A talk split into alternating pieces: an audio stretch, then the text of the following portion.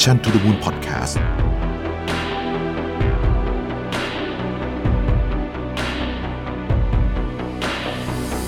สวัสดีครับ พบกับรายการ Remaster วันนี้อยู่กับผมอ้ำสุภกรอีกเช่นเคยครับ ทุกท่านเคยเป็นไหมครับ ถ้าหากว่าเคยเป็นนี้น่าจะขอคอมเมนต์กันเข้ามาหน่อยนะครับ มีกันไหมครับ เวลาเราคิดอะไรสักอย่างหนึ่งอย่างใจจดใจจ่อแล้ว แล้วก็คิดไม่ออกสักทีครับ นั่งอยู่ที่หน้าจอคอมเป็นระยะเวลายาวนานเลยนะครับ แต่ก็คิดไม่ออกเลยครับ แต่ไอเดียดีๆครับมักจะมาตอนที่เรานั่งรถเดินทางนะครับ หรืออาบน้ำไอเดียดีๆ มาเยอะแยะมากมายเลย ผมเป็นหนึ่งคนครับที่เป็นอย่างนั้นจริง ๆนะครับ รู้สึกว่าถ้าเราตั้งใจทำไอเดียอะไรสักอย่างหนึ่งโฟกัสกับมันจริงๆเนี่ยไอเดียนั้นจะไม่ค่อยมาตามที่เราคาดหวัง แต่พอขับรถเท่านั้นแหละครับ ไอเดียก็มาพลุ่งพล่านมาเลยครับ ต้องหาที่จดกัน ไม่หยุดไม่หย่อนเลยนะครับถ้าว่าเคยเป็นนะครับวันนี้ผมมีเป็นตัวช่วยในระบบในการคิดนะครับ ที่จะมาแนะนำให้กับทุกท่าน ซึ่งเป็นระบบที่ผมบอกเลยว่า มันจะเป็น framework ในการที่จะช่วยให้เราเนี่ยสามารถคิดงานร่วมกับทีม คิดโปรเจกต์ได้ เร็วขึ้นมีหลักการมากขึ้นนะครับ และไม่ออกนอกลู่นอกทางนอกทะเลกันมากจนเกินไปด้วยครับ สิ่งนี้เรียกว่าสปรินต์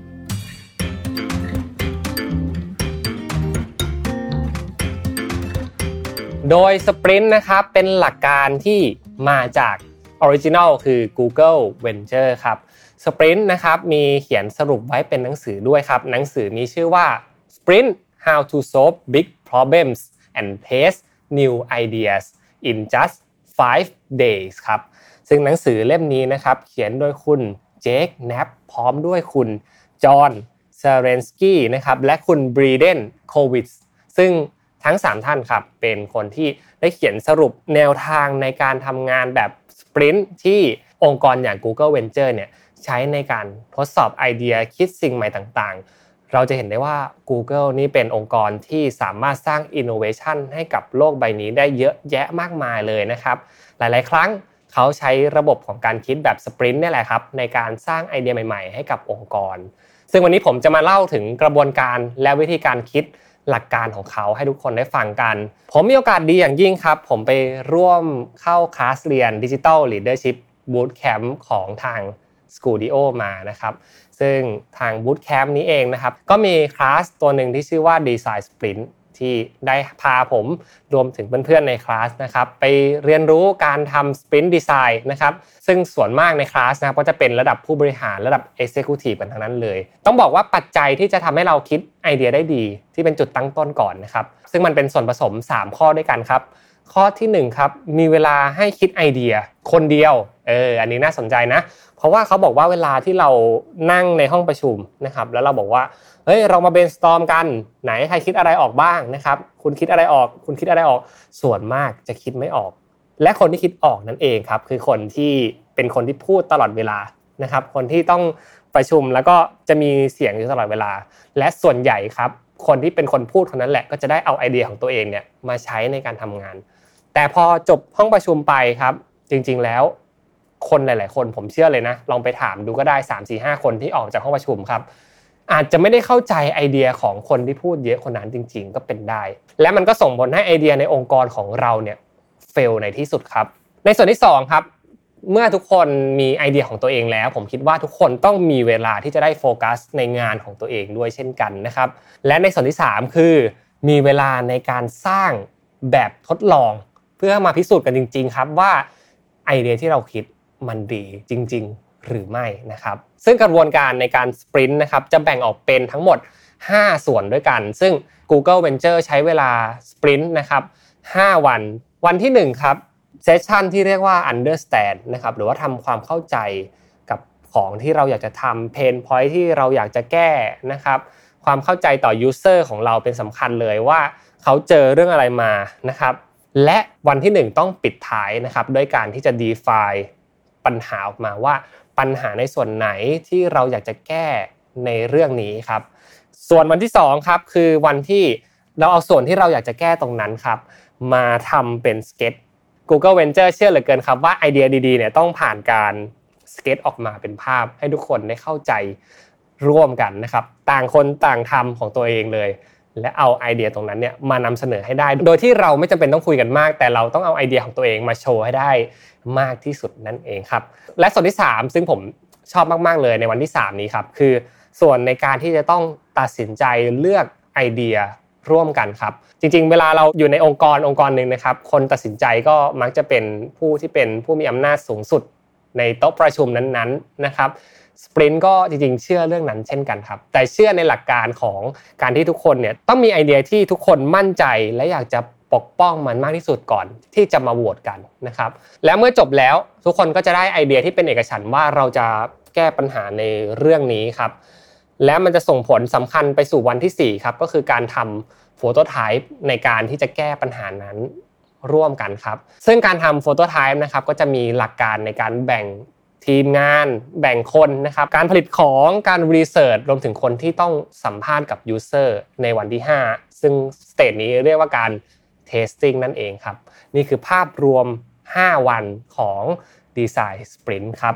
คำถามสำคัญเลยนะครับ เราทดสอบไอเดียกันภายในระยะเวลา 5 วันไปทำไมกันนะครับ ที่ผมพูดมาทั้งหมด 5 ขั้นเนี่ยถ้าเกิดว่าทุกท่านลองจินตนาการตามผมนะครับในบางองค์กรเนี่ยใช้เวลากันประมาณ1 quarter นานมากๆเลยนะครับ กว่าจะคุยไอเดียหนึ่งจบแบ่งงานกันไป แล้วก็กลับมานะครับ ไม่ได้ไอเดียดั่งใจก็ต้องแบ่งกันไปอีก แล้วกลับมาอีกนะครับ กว่าที่เราจะได้สมมติฐานที่ดีที่สุดในการทำบางอย่างเนี่ยมันใช้เวลานานเกินไปนะครับ เพราะฉะนั้น Google Venture บอกว่าจริง ๆ 5 วันพอแล้ว ในกรอบเวลาที่มีหลักการชัดเจน และรีบทดสอบมัน เพื่อให้เราเฟลเร็วที่สุดครับ หลักการในการเรียนรู้นะครับ มันจะแบ่งออกเป็น 4 เรื่องก็คือเรื่องของ ไอเดียนะครับเมื่อมีไอเดียแล้วก็ต้อง build ขึ้นมานะครับ build มันใช้เวลานานเนาะแล้วก็ launch อีกนะครับแล้วค่อย learning นะครับ learning ก็คือหลังจากที่เราได้รับ feedback กลับมาแล้ว เราก็เรียนรู้กันไป แต่ว่าหลักการในการทำ sprint นะครับอยากจะสโคปให้ไอเดียเนี่ยมัน learning ได้เร็วที่สุดเลยนะครับเพราะฉะนั้นเนี่ยเขาก็เลยทำให้กรอบเวลามันชัดเจนนะครับมีหลักการชัดเจนเพื่อให้ทุกคนเนี่ย รีบทดสอบสมมติฐาน และรีบ fail ที่สุด เพื่อแก้จุดบอดที่เกิดขึ้นในโปรเจกต์ของเรานั่นเองครับ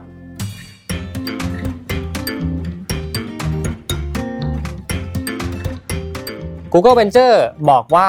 สมาชิกในการทำ Sprint เนี่ยมีไม่ควรเกิน 7 คนครับ มากกว่านี้ไอเดียจะมากไปนะครับ แล้วก็ทำให้เรา Verify ไม่ได้ว่าไอเดียไหนที่เราอยากจะใช้จริง ๆ นะครับ และที่สำคัญคือ ใน 7 คนนี้ครับควรจะมีคนที่เป็นผู้ตัดสินใจ หรือว่าเป็น owner ของโปรเจกต์เป็น project manager เป็น product manager อยู่ในนั้นด้วย เพื่อทำการตัดสินใจ final กับไอเดียนะครับและกรอบสำคัญที่เขียนไว้ในหนังสือนะครับก็คือเรื่องของระยะเวลาและพื้นที่ในการทำ Sprint นะครับเขาบอกว่า Sprint เนี่ยถ้าคุณจะเริ่มทำในองค์กรนะครับคุณจำเป็นที่จะต้องกันเวลาของทีมงานทั้ง 7 คนของคุณเนี่ย ให้โฟกัสอยู่แค่เรื่องเดียวนะครับทำทีละอย่าง สิ่งนั้นก็คือการทำ Sprint ทั้งวันนั่นเองครับระยะเวลาคือ 9 โมงมารวมตัวกันนะครับ เริ่ม run 10 โมง พักนะครับทุก 1 ชั่วโมง และจบที่ 5 โมงเพื่อ reflection กันว่าวันนี้เราได้อะไรจากเรื่องนี้บ้างนะครับ หลังจาก 5 โมงแล้วคำแนะนำที่ดีที่สุดเลยครับ คือเลิกคิดถึงมันซะนะครับ และค่อยมาคิดกันใหม่ในวันต่อไป เป็นการล็อกเวลาให้กับทีมงาน ซึ่งผมเชื่อว่าใครที่ฟังอยู่นะครับรู้สึกว่ามันเป็นเรื่องยากแน่นอน แต่เราลองคิดถึงมูลค่าที่เราจะได้รับจากการที่ทำสปรินต์ดูครับว่าเฮ้ยบางทีถ้าเราไปรอ 3 เดือน มันอาจจะไม่ทันกินแล้วก็ได้ทำไมเราไม่ทำไอเดียให้จบภายใน 5 วัน เพื่อพิสูจน์ว่ามันดีจริง ๆ หรือไม่นะครับ และที่สำคัญครับทุกคนเนี่ยควรจะปิดมือถือนะครับไม่เล่นมือถือในเวลาประชุมรวมถึงนะครับใช้รูปแบบของการประชุมแบบอนาล็อกครับ ใช้โพสต์อิทนะครับเขียนกระดานทำให้มันเป็นโลกที่มีแค่พวกเรา 7 คนให้ได้มากที่สุด ในการหาไอเดียต่างๆนะครับเรามาเริ่มกันที่วันจันทร์ครับวันจันทร์จะเป็นวันที่เราจะเริ่มต้นจากสิ่งที่เรียกว่าผลลัพธ์สุดท้ายที่เราอยากจะได้ต่องานนั้นๆครับซึ่งสิ่งที่เราจะทำกันครับก็คือการจัดทำแผนที่ที่ได้มาซึ่ง outcome สุดท้ายที่เราอยากจะได้ ตอนที่ผมไปเวิร์กช็อปที่ Digital Leadership Bootcamp นะครับผมมีโอกาสได้ทำโปรเจกต์ให้กับบริษัทฟินเทคตัวหนึ่งนะครับที่ต้องการที่จะเพิ่ม User นะครับที่เป็นคน Gen Z เข้ามาสู่แอปพลิเคชันของเขานะครับเมื่อเป้าหมายมันชัดเจนแล้วนะครับ ทุกคนก็จะเริ่มมาคิดกันแล้วว่า แล้วเราจะทำยังไงให้เราเพิ่ม user เหล่านั้นได้ครับสิ่งสำคัญเลยเราก็ต้องมาวาง map ของมันครับว่า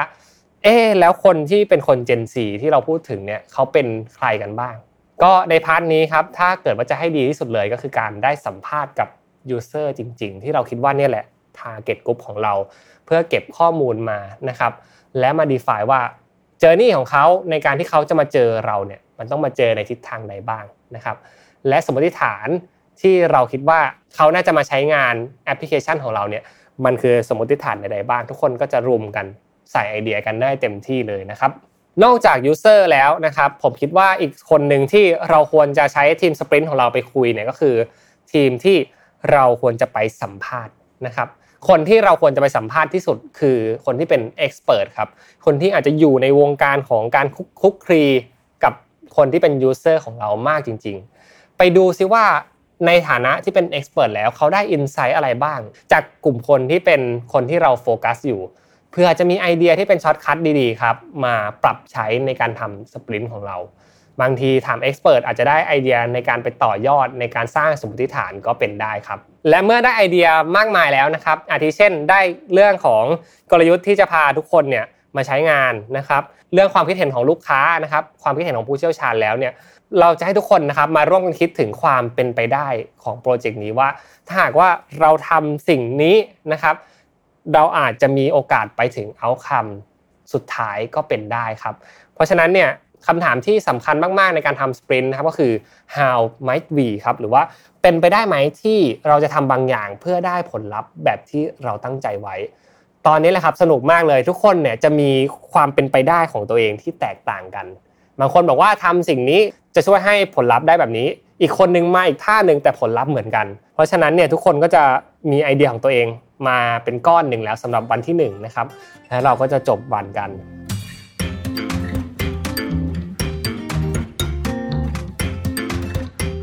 ต่อมาครับในวันอังคารเนี่ยเราจะมา improve นะครับเรื่องของไอเดียที่เป็น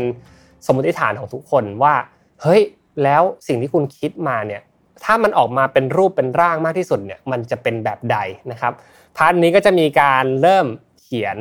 ข้อความนะครับเขียนไอเดียต่างๆเนี่ย เยอะแยะมากมายพอสมควรเลย ซึ่งวันอังคารนี้เองครับ เราก็จะสเก็ตงานกันทั้งวันเลยครับ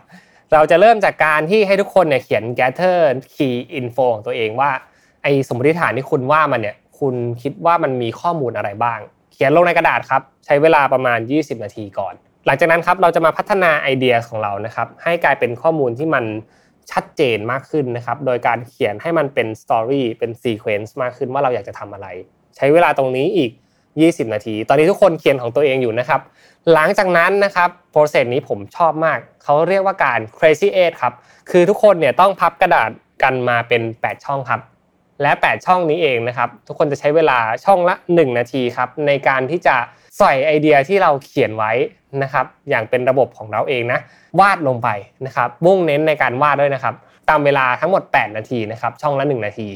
ทุกคนก็จะใช้เวลาที่จำกัดมากๆนะครับในการเค้นไอเดียของตัวเองขึ้นมา และสุดท้ายเมื่อเราได้ไอเดียที่ดีใน 8 นาทีนี้แล้วนะครับ sprint ให้เราทำอีกครั้งหนึ่งครับคือเอากระดาษที่คุณวาดออกมาเนี่ยมาพัฒนาเป็น solution sketch ครับซึ่ง solution sketch นี้เองนะครับก็จะมีรายละเอียดนะครับไม่ว่าจะเป็นรูปที่คุณวาดการเขียนอธิบาย feature ต่างๆนะครับให้คนเนี่ยสามารถเข้าใจงานของคุณได้มากที่สุดโดยคุณไม่ต้องอธิบาย ทำสเตจนี้ครับระยะเวลาอีก 30 นาทีครับ และเราก็จะจบเรื่องของงานในวันอังคารตรงนี้นะครับ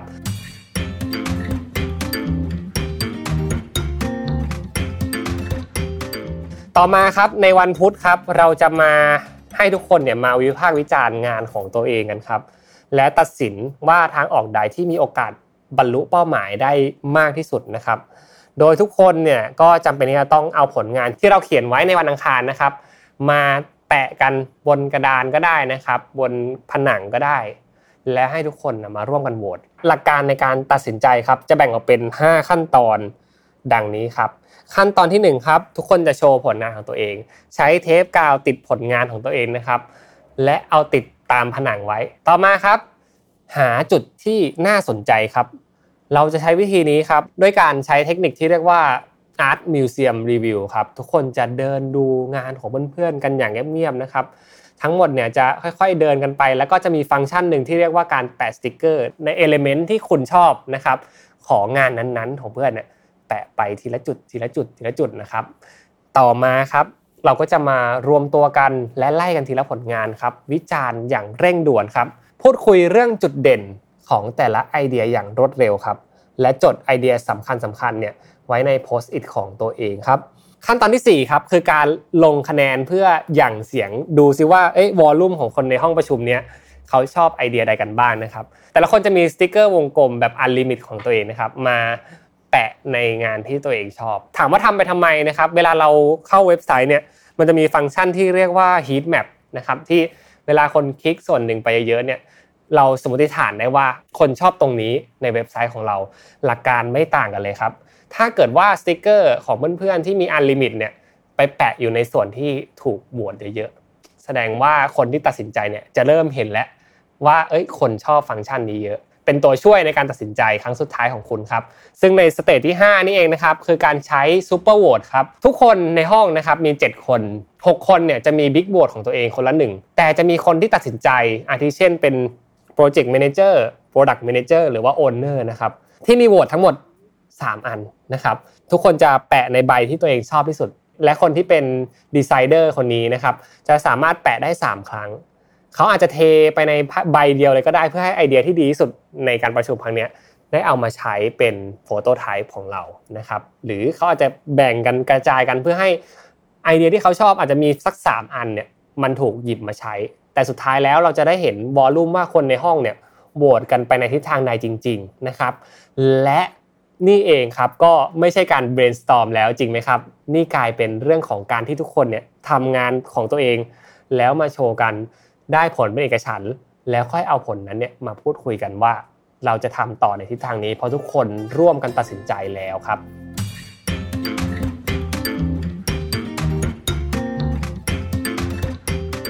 ในวันพฤหัสบดีครับเป็นวันที่เข้มข้นที่สุดนะครับ คือวันที่เราเนี่ยต้อง ทำการทำโฟโตไทป์ของงานนั้นๆครับเขาบอกว่าการทำต้นแบบที่ดีนะครับจะแบ่งออกเป็น 4 อย่างด้วยกันครับ เวลาเราได้โจทย์มาโจทย์หนึ่งแล้วนะครับ สิ่งที่เราต้องคิดกันในวันนี้ก็คือ เราต้องหาเครื่องไม้เครื่องมือในการทดสอบสมมติฐานให้มันเหมาะสมนะครับ เรามีเวลาแค่วันเดียวเท่านั้นในการสร้างสิ่งนี้ขึ้นมานะครับ เพราะฉะนั้นเนี่ย ต้นแบบก็ต้องไม่เป็นต้นแบบที่มีคุณภาพต่ำเกินไป และต้องไม่ใช้เวลานานจนเกินไป เราจะได้ของที่แบบพอจะทดสอบได้นะครับ แต่ไม่ต้องสมบูรณ์แบบนะครับ ให้สามารถที่จะพิสูจน์ได้ว่าเราอยากจะแก้ปัญหาเรื่องอะไรนะครับ ตอนที่ผมไปเข้าแคมป์สปรินต์เนี่ยเราอยากจะพิสูจน์ว่าคนจะชื่นชอบของแอปพลิเคชันของเรามากน้อยแค่ไหน ก็จะใช้โฟโตไทป์อย่างเช่นโปรแกรมอย่าง Figma นะครับหรือบางคนเนี่ยเลือกใช้ Canva ก็ได้นะครับ ในการที่จะนำมาสร้างเป็นโฟโตไทป์แล้วจะส่งต่อให้ user ได้เห็นภาพมากที่สุดว่า กดที่ปุ่มนี้นะครับไปสู่หน้าต่อไปกดปุ่มนี้กลับมาอีกหน้าหนึ่งนะครับในช่วงนี้ก็ต้องช่วยกันตัดสินใจครับว่าเครื่องไม้เครื่องมือใดเหมาะสมกับการพิสูจน์สมมติฐานของคุณมากที่สุดครับส่วนที่2ครับคือการแบ่งหน้าที่กันทำงานครับหน้าที่จะแบ่งออกเป็นทั้งหมด 5ตำแหน่งด้วยกันครับตำแหน่งแรกคือผู้ทำส่วนประกอบ คนที่ประกอบร่างทุกอย่างเข้าด้วยกัน ก็จะมารวบรวมข้อมูลทุกอย่างเนี่ยแล้วทำมันเป็นโฟโตไทป์ขึ้นมานะครับ ส่วนที่ 2 คือผู้ดูแลงานขั้นสุดท้ายนะครับ เป็นคนรีวิวนะครับว่าหลังจากที่เราทำโปรแกรมตัวนี้ขึ้นมาแล้วที่เป็นตัวอย่างเนี่ยมันใช้งานได้จริงไหม ก็ต้องมารีวิวกันนะครับ ส่วนที่3ครับคือคนที่เป็นผู้เขียนข้อมูล เป็นคนเขียน copyright ลงไปในงานตรงนี้นะครับ ภาษาก็ต้องเข้าใจง่าย ถ้าเราไม่ได้อธิบายเข้าไปเนี่ยมันก็จาเป็นที่ต้องสื่อสารด้วยตัวมันเองนะครับ ส่วนที่ 4 คือผู้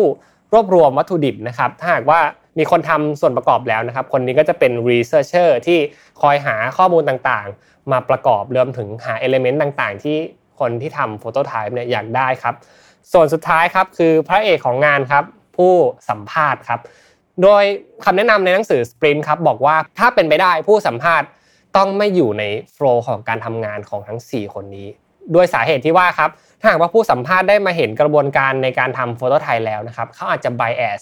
และชี้นำให้กับคนที่เขาไปสัมภาษณ์เนี่ยทำบางอย่างมากเกินไปนะครับ เพราะฉะนั้นเนี่ยผู้สัมภาษณ์รอเลยครับ นั่งรอเลย รอไปสัมภาษณ์อย่างเดียวครับ ขั้นตอนที่3ครับคือการปฏิปต่อทุกอย่างเข้าด้วยกัน และขั้นที่4ครับใช้เวลาที่เหลือของคุณเนี่ยทำแบบทดสอบให้ได้สมบูรณ์ที่สุดครับ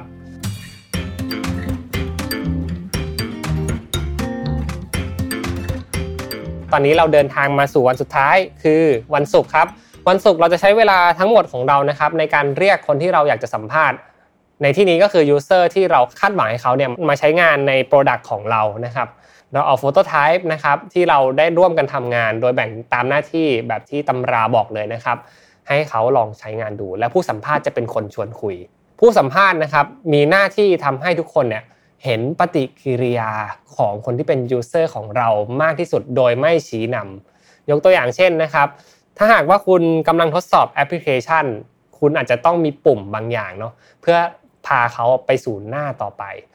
แต่ยูเซอร์อาจจะไม่ได้อยากกดปุ่มนั้น เพราะว่าเขาไม่เข้าใจจริง ๆ ว่าคุณทำอะไรกันมานะครับ เมื่อเขากดผิดปุ่มแล้ว เขาคงไม่ได้แลนดิ้งไปในหน้าต่อไป และมีโอกาสถามผู้สัมภาษณ์ว่า ในในหน้านี้คืออะไร เพราะว่าไม่มีความเข้าใจใช่ไหมครับ สิ่งที่ผู้สัมภาษณ์ต้องทำเนี่ยนั่นก็คือเขาต้องไม่บอกว่าสิ่งนี้คืออะไร แต่อาจจะต้องถามกลับไปกับคนที่ถูกสัมภาษณ์ว่า แล้วคุณคิดว่าสิ่งนี้คืออะไร จังหวะนี้แหละครับ เราจะได้ข้อมูลอินไซต์ที่ดีมากเลยนะครับ ในการที่เราจะดูปฏิกิริยาและพฤติกรรมของคนที่เราสัมภาษณ์ว่าเขาเข้าใจว่ามันคืออะไรนะครับ แล้วเราก็จะมารีวิวร่วมกันครับว่าเออไอตัวที่เราทำไปใน โฟโตไทป์แรกในระยะเวลาเพียง 5 วันเนี่ยมันมีอะไรที่ต้องปรับปรุงเปลี่ยนแปลงไหม จากการสัมภาษณ์ตรงนี้เอง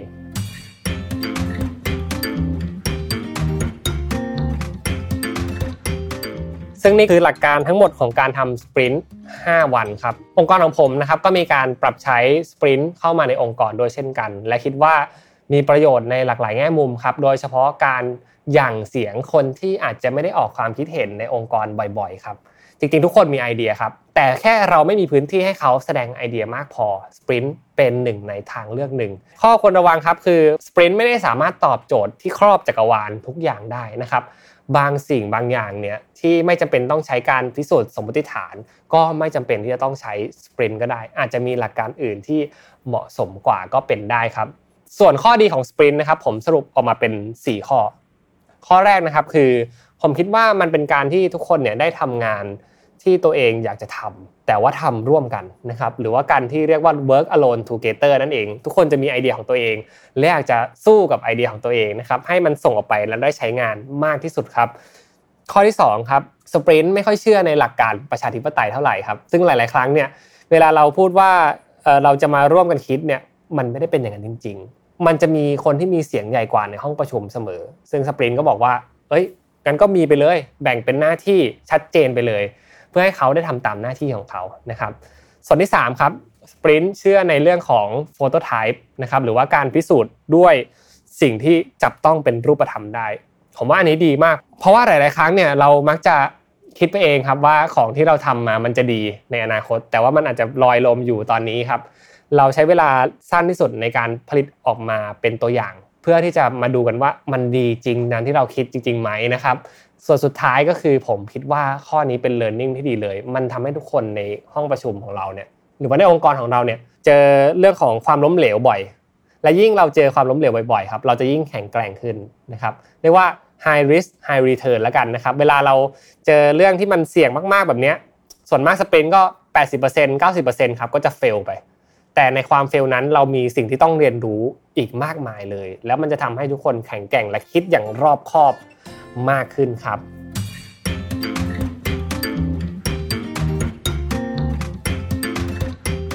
ผลดีในระยะยาวในองค์กรก็มีเช่นกันนะครับ ผมก็แบ่งออกเป็น 3 เรื่องด้วยกันนะครับ เรามักจะพูดกันเสมอครับว่าเวลาเราประชุมกันเนาะประชุมเป็นของที่มีมูลค่าแพงมาก ๆ ในองค์กรนะครับแต่ว่า sprint มีเวลาชัดเจนครับว่าเราต้องทำอะไรในแต่ละ stage นะครับอันนี้ก็เรียกว่าเป็นหลักการ time boxing แล้วกันครับ ต่อมาก็คือทุกคนเนี่ยจะได้ collaboration กันแบบที่ไม่ทันตั้งตัวครับ การ collaboration ตรงนี้เองนะครับ ทุกคนมีหน้าที่ของตัวเองได้ส่งเสริมไอเดียกันได้เต็มที่ แล้วมันช่วยทุกคนเนี่ยได้ทำงานร่วมกันจริง ๆ ครับ ส่วนสุดท้ายครับก็คือความเป็น ownership เราลองนึกสภาพดูครับ เวลาเรา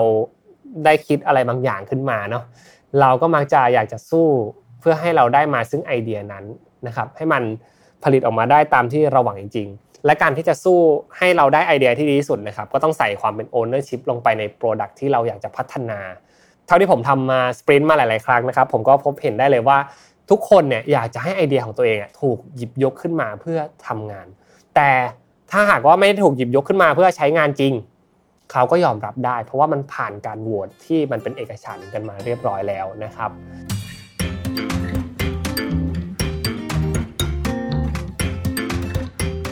และนี่คือหลักการทั้งหมดของการทำสปรินต์ดีไซน์นะครับ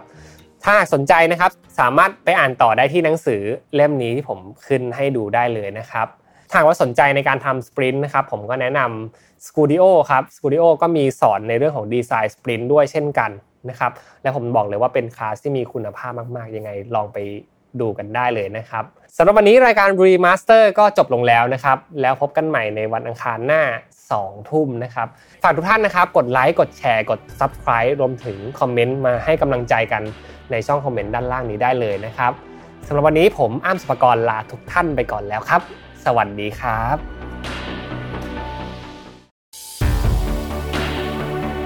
Mission to the Moon Podcast